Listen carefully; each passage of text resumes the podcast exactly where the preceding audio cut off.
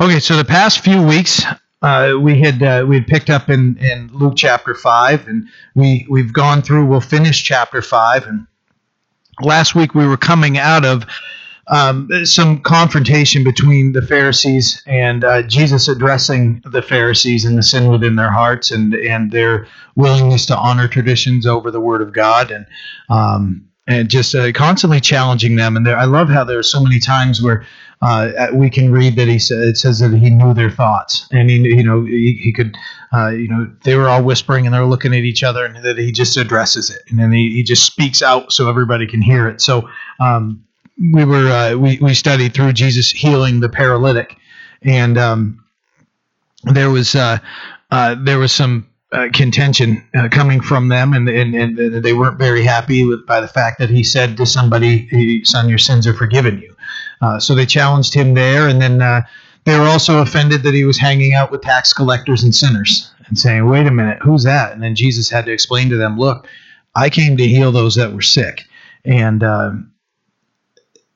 as we continue through, we'll see that the Pharisees are also asking about some more things here when we look at fasting. So in verse 33 it says, "Then they said to him, 'Why do the disciples of John fast often and make prayers, and likewise those of the Pharisees, but yours eat and drink?'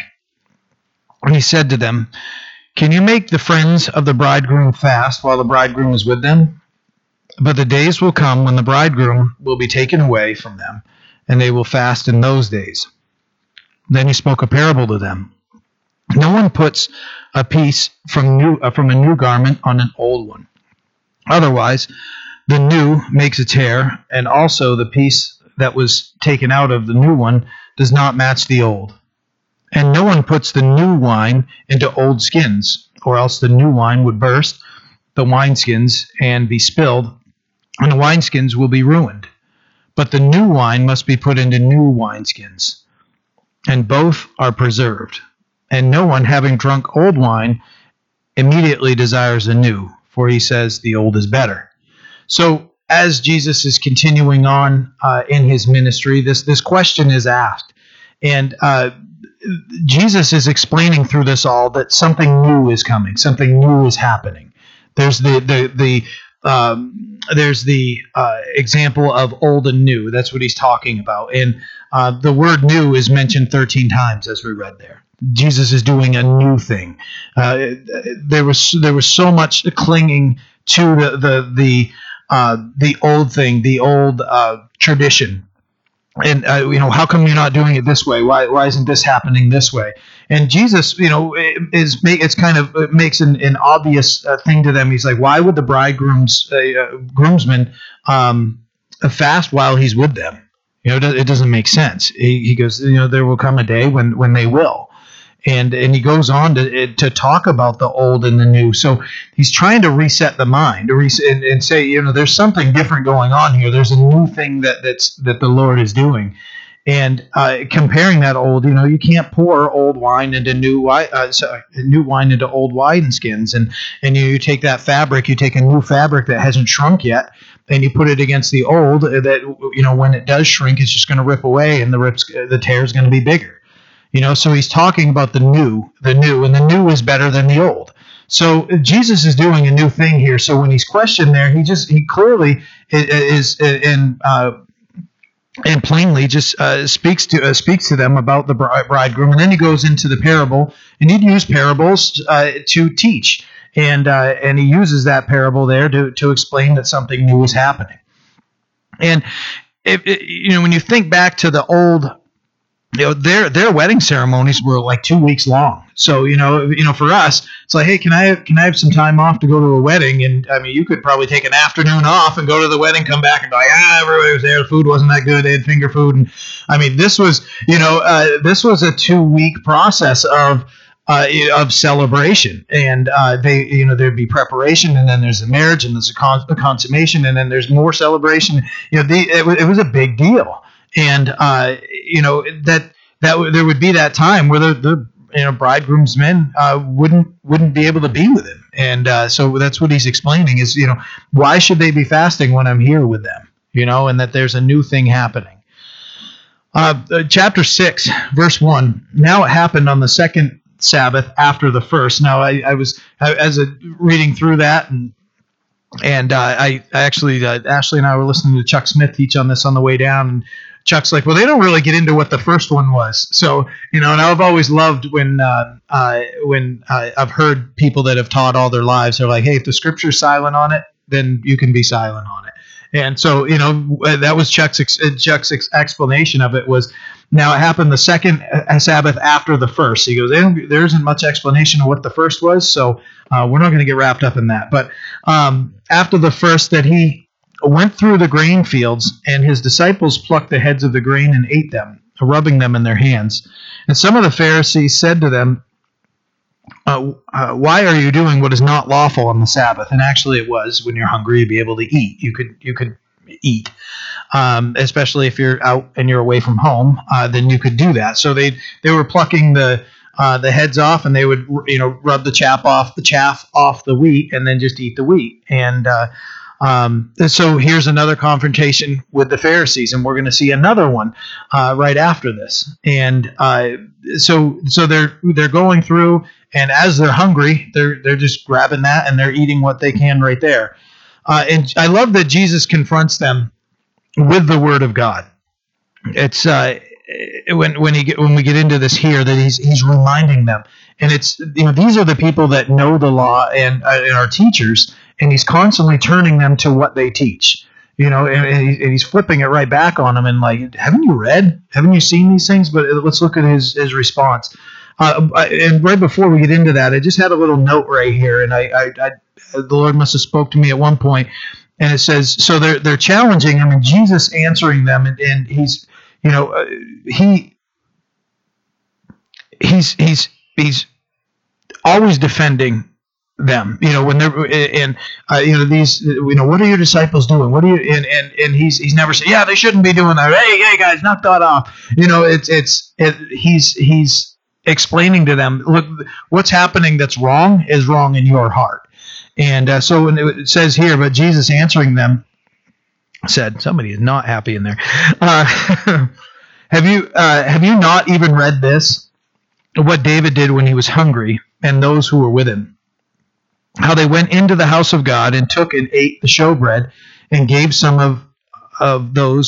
gave it to some of those with him, which is not lawful for any but the priest to eat. And he said to them, the Son of Man is also Lord of the Sabbath. That's a big statement there, and we'll go back into it. But Jesus was not afraid to make the big statement of who he was, because that's who he was. You know, if anybody else is making that statement, the statements that he made, they're a fraud. We know that. You know, if they're saying, I'm the Lord of the Sabbath, or, you know, making the statements that Jesus made, they can't make those statements. But the one who is can make those statements. So the Lord is pointing them back to when David was running from Saul. We're going to go look at it here in a minute. But they're running from Saul, and he comes in, and Ahimelech's there, and we'll look into it. But it's ultimately they're hungry. They haven't eaten, and they need food, and there's no food. So here I am saying we're going to go read it, and I'm summarizing it. But looking at what we're talking about, the showbread in Exodus chapter 25, verse 30. These loaves, the Lord said, "You shall set the showbread on the table before me always." So there was supposed to be this showbread before him in the temple, in the tabernacle. Always, it was supposed to be in front of them. It says before me always. I'm saying in front of, and the word is before, but before me always.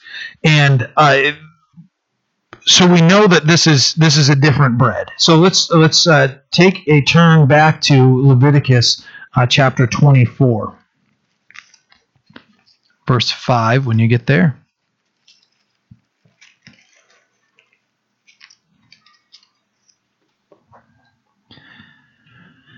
And we'll read about the bread of the tabernacle. And verse 5 says, and you shall take fine flour and bake 12 cakes with it. 2/10 of an ephah shall be in each cake. You shall set them in 2 rows, 6 in one row on the pure gold table before the Lord, and you shall put frankincense in each row. They may be on the showbread for a memorial and offering by fire to the Lord. Every Sabbath he shall eat it in order before the Lord continually, being taken for the children of Israel by an everlasting covenant.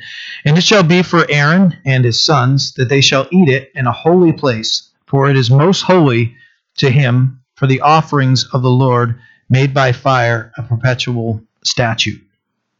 So this wasn't just bread. This wasn't like, hey, I'm going to go into the bakery and get some bread. This had a lot of spiritual significance and was before the Lord in there. So it's right in the tabernacle. We read that. Now, if you would turn and just continue further into the scripture, into 1 Samuel chapter 21, we're going to look at the account of David and his men taking the holy bread and eating it. 1 Samuel chapter 21.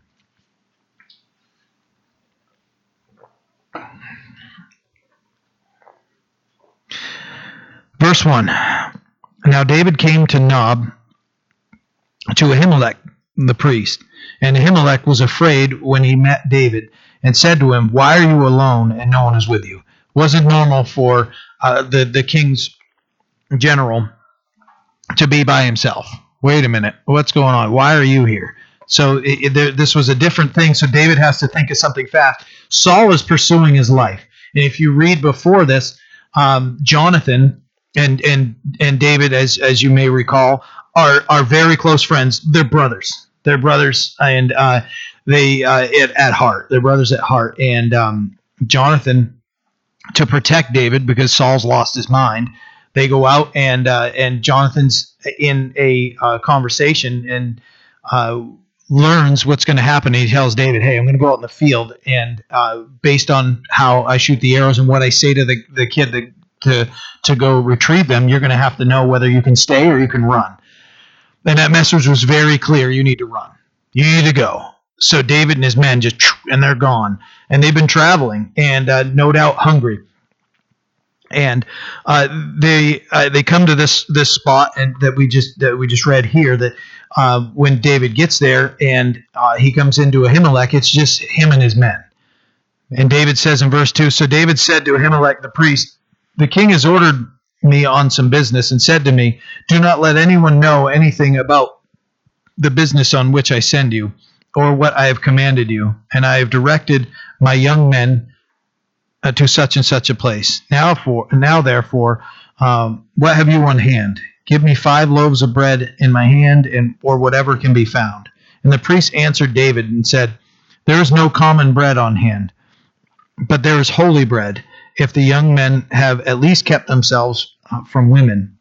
Then David answered the priest and said to him, 'Truly, women have been kept from us about 3 days since I came out, and the vessels of the young men are holy, and the bread is in effect common, even though it is consecrated in the vessel this day.' So the priest gave him holy bread, for there was no bread there but the showbread, which had been taken before the Lord, in order to put hot bread in its place on the day when it was taken away." So this showbread would be put on the table, and there would be 12 loaves of it.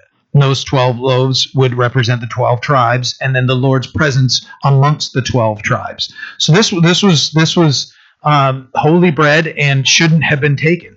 But what Jesus is doing is he's starting to turn the when we come back, you guys can turn back to Luke. So what's happening here is Jesus is continuing to try to turn the minds, the thinking of the Pharisees, and informing them that the way they look at things is wrong. And what he's explaining is need over is more. It overcomes a tradition. I mean, these guys needed to eat, starving. They hadn't eaten. And what Jesus is saying here is when there's a need, you know, that's more important than a rule, than what's happening here. So he says, you know, he challenges them, and then he says, you know, "I am the Lord of the Sabbath," and he continues in making his statements. And you know, no doubt they're frustrated with him. And we're going to look here. They get further frustrated with him. Look at verse 6. Now it happened on another Sabbath also that he entered the synagogue and taught. And a man was there whose right hand was withered. So the scribes and Pharisees watched him closely, whether he would heal on the Sabbath, that they might find an accusation against him. Think about how hard your heart must be. And their hearts must have been, and no doubt our hearts have probably been that hard before in our lives, but how hard their heart must have been to see a man that's withered and be like, oh, we're going to get him now. You know, they're just like, I hope he heals him. That way we can have something to accuse him of. I mean, that's just such a wicked heart. That's such a lost heart I can't wait to get him. You know, this is, we got him set up now. Instead of going, oh, man, we're going to witness something cool here. I wonder if he's going to do it. And boom, we'll see what happens as we read here. Verse 8, but he knew their thoughts and said to the man who had the withered hand, arise and stand here. And he arose and stood. Then Jesus said to them, I will ask you one thing. Is it lawful on the Sabbath to do good or to do evil, to save a life or to destroy? And it's never okay to do evil. It's never, I mean, the scriptures never said, hey, go ahead and do evil. You know, and what Jesus is explaining here is that I'm going to heal this man. What would you think? The mindset of their own mindset is the evil thing there. The evil thing is, oh, we got to get this guy. Because they didn't believe Jesus was who he said he was. Even though he's constantly proving and showing, I mean, there's nobody else. None of us here can look at somebody and say, stretch out your hand. None of us can look at the paralytic that's laying there and say, rise up and walk. We can say, son, you're forgiven. Son, your sins are forgiven. But it's just empty words. If we can back that up with, so that you can see that I have the power on earth to forgive sins, I say to you, arise, take up your bed and walk. Go home. You know, that's where the rubber meets the road right there. So Jesus, you know, right here, he just says, you know, is it lawful to do good on the Sabbath, to do good or to do evil, to save a life or destroy? You know, he uses the example, like, you know, if your neighbor needs help and trying to get his animal out of the ditch, you know, is it okay for him to do that? You can do those things. Everything was so focused on, you need to follow this ritual, you need to follow that, and with the wrong twists on the Word of God. And they would make their rituals and their traditions more powerful than the Word of God, more important than the Word of God. And it would just burden everybody, and nobody had the freedom that they were supposed to have in what we have in a relationship with the Lord. To save a life or destroy. He says, to do good or to save a life. And when he had looked around at all of them, I love that part. He looked at them all. He asked the question, and he's making eye contact with every single person that's in there. And no doubt, just that mindset of, and I wonder how many of them could keep their that staring contest. And I don't know, I'm not saying it's a staring contest. I bet they didn't make eye contact with the Lord for very long. If they did, it was kind of a, you know, they're afraid. They're hiding their faces. They're not looking at him bold like they were when they came in and when they're talking to each other. They're scared. They're afraid. And when he looked around at them all, he said to the man, stretch out your hand. And he did so, and his hand was restored, as whole as the other. Amazing day for that guy. You know, we've talked about a few of these things. You know, these infirmities and, you know, things that, oh, you know, this is hurting. I mean, my dad just had both of his knees replaced. My dad's 76, and got one done, and then they had the. Did I ever tell you guys this? Okay, sorry. I was like, if I just told you guys this 2 weeks ago, I'm sorry. But he's going through a lot right now, you know, and I've talked to him several times. I've been like, Dad, you know, I just, to have two knee replacements at the age of 76, and it's caused him some trouble. And I love my dad. He'd be okay with me talking this stuff, but no, it's causing trouble, you know, getting some fluid in his lungs because he's not moving the way he should, getting up and moving, and having complications with medications and everything. And he's going through a lot. he's struggling, and he had a checkup today, and he was all excited that the checkup went well, and I was talking to him as they were on their way back from the doctor. And my dad's a chiropractor, and he's a retired chiropractor, and my dad and medicine just don't go together, it's just polar opposites, so when he had the surgery, he agreed. He loved his doctor. He agreed to take the medicine, and he's been taking it. But the side effects of the medicine have been, in his eyes, worse than the good it was supposed to be doing. So he's like, "Why am I doing this?" So he was all excited that he only has to stay on one, and he's been good. He's to his credit, and I'm talking about a man who's had dental work done with no Novocaine. No, he's hardcore, And for him, when it came down to this, he's like, no, I'm going to listen. He really respected his doctor, so he had the surgeries and everything, and it's a process, And now he's got a long road to recovery, to getting his strength and getting flexibility. And this surgery was way long overdue, and finally he said, you know what, we're going to do it, and. It's a long road. I mean, this guy Jesus looks at him and says, stretch out your hand, and he's made whole. I can tell you right now, my dad would love that, just to be able to, I got these knees and, get up and walk around. But, when we have that type of procedure done at the hands of man, we've got a long healing process coming. And we've got rehabilitation. We've got staples that need it. My dad kept a little staple remover. He's all excited. Got a little text, oh, your dad has a new toy, and he's just like this little tweezer-looking thing, and I'm like, yeah, that's my dad. He'll save everything. He's awesome. But, we got to have staples removed and stitches, and, I got to stretch it out, and I got to get up and move, and I got to make sure I don't get blood clots, and, there's all those things. But when the Lord does something, it's just like, here you go. And I mean, not that it's ungodly, to have these things done, but I'd rather have the Lord heal me than have to go. I've been through a shoulder surgery and knee surgery, and I'll have more coming, but I'd just rather be healed by the Lord and keep going. So this man was just made well, and he's restored, and he didn't have to go through rehab. He didn't have, it was just instantly healed, and he's back. He's got his hand, and now he's useful again. He can provide for himself. He can. I don't know. We don't have any other background to this man, but he's no longer tied up, and he can stretch his hand out. And you'd think there'd be celebration. Verse 11 says it's got the contrast there. Starts with a contrast, and verse 11 starts with but. They were filled with rage and discussed with one another what they might do to Jesus. So the murderous thoughts are coming. I'm going to kill him. So they're blinded by their rage. They're blinded by their traditions, that they don't even see what's happening in front of them and acknowledge that it's God. That God in the flesh is there. It's just so blinded.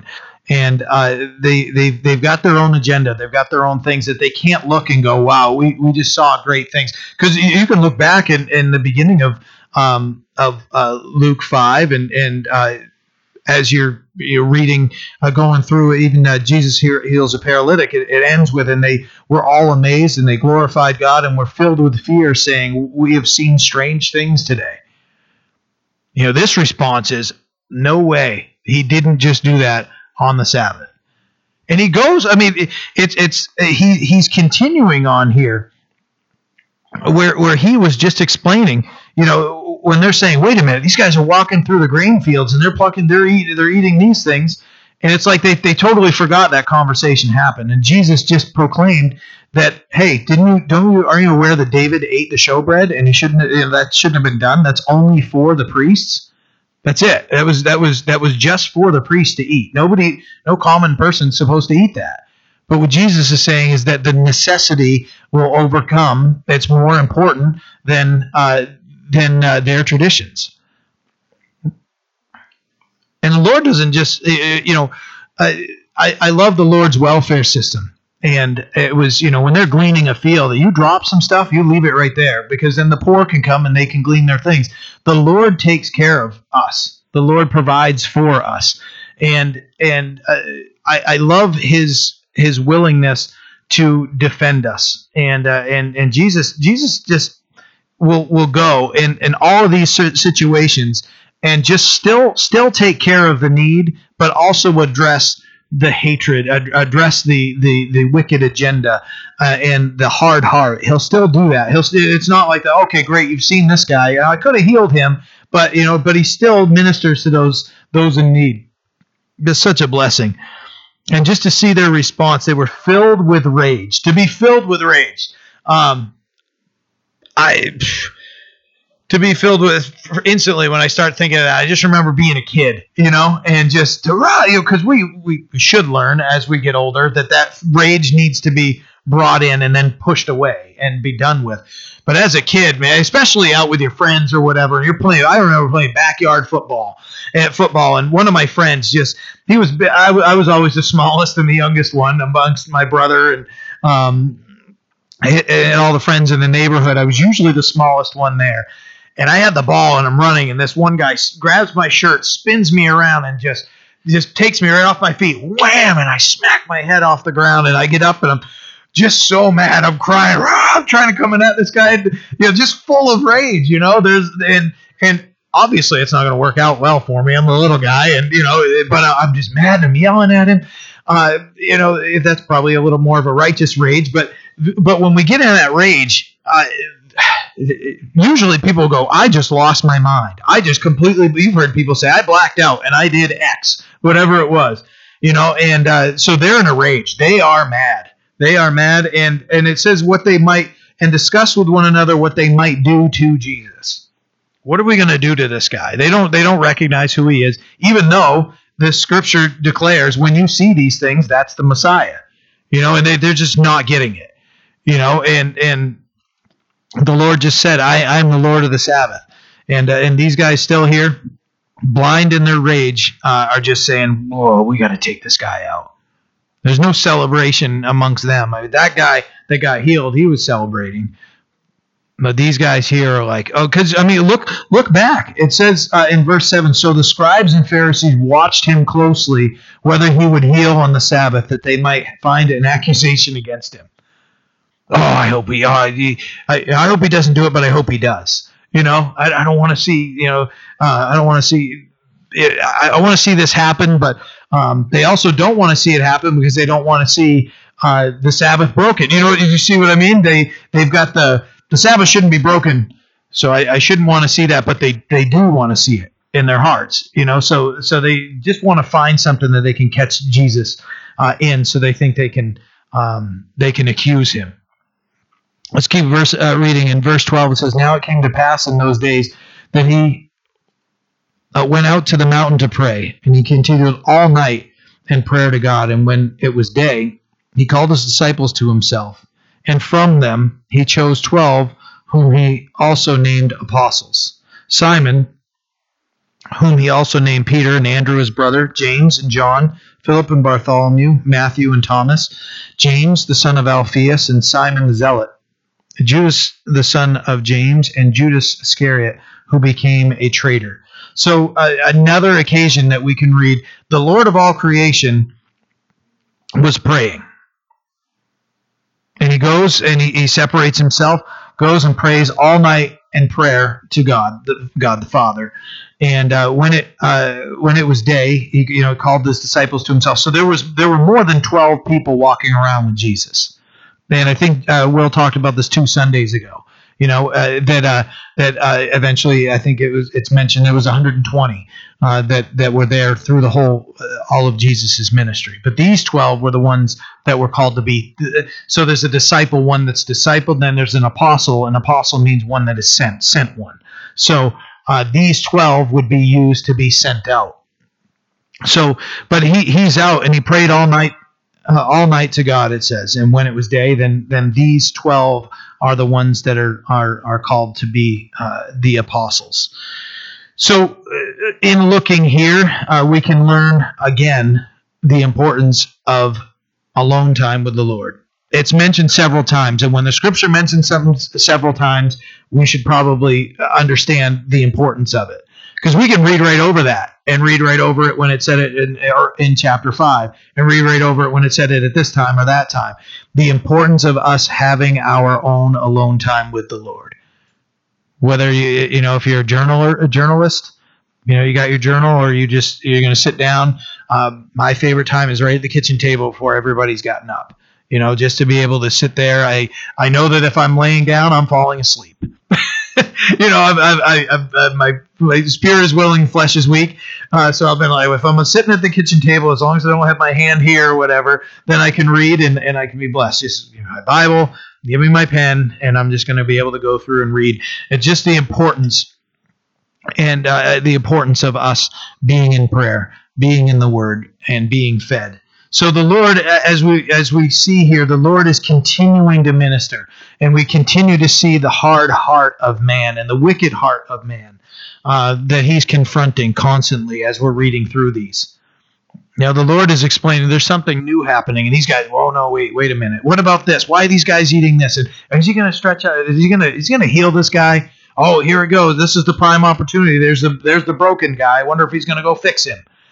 You know, just that wickedness of heart. You know, we should be so blessed, you know, to know when someone is made whole, someone's been healed. You know, we got to guard our hearts too, because I think there are times that I think sometimes we might be skeptical, but you know, when you hear, oh, this person accepted the Lord, what? You know, wait a minute, no way. You know, somebody can be, I don't believe it. You know, somebody can be of that mindset. You know, that they might miss the whole point of, do you realize that person just came to Jesus and is now saved and is now your brother or sister? Yeah, but I really didn't like him, and I really, you know, we should never wish upon somebody that they would die and go to hell, right? But our wicked hearts, that's what I see. That's where I see that I can relate with the Pharisees a little more than anything else is, wait a minute. And then the Lord will point to my life and go, hey, remember when? Oh yeah, okay. You know, just like, you know, the Lord's the best at doing that. So we see the Lord confronting the heart of man, the wicked heart of man, and we see them scheming, and it's just wicked hearts that are being addressed, and they should have accepted the correction, but they didn't. So the Lord, as we've continued through, and next time we study, we'll pick up right in verse 17 and keep going along. But the Lord, I love how consistent the Lord is. There isn't the I'm going to heal on this day, and the healing ministry was on Fridays. So don't bring him here on the Sabbath. Don't bring him here Saturday. He should have been here yesterday. You know, not one of those things. The Lord is consistent in his heart for our hearts, and he loves us and wants us to be whole, wants us to walk with him, and the wickedness of man's heart may question, you know, our sincerity, or we may question someone else's sincerity if our heart isn't right. But the Lord is he's so willing to forgive and to restore and to heal. And praise God. Amen. Amen. So let's pray, and then we'll go about our way. So, Father, we thank you so much that we can learn more about your heart. And, Lord, that we can see the warnings in here about how hard our hearts can be. Oh, Father, that we would not be hard-hearted, that we wouldn't be stubborn, that we wouldn't be hate-filled. But, Lord, that your Spirit would continue to minister to our hearts and through our hearts, Lord, and through our lives. You continue to mold us into your image. In Jesus' name we pray. Amen.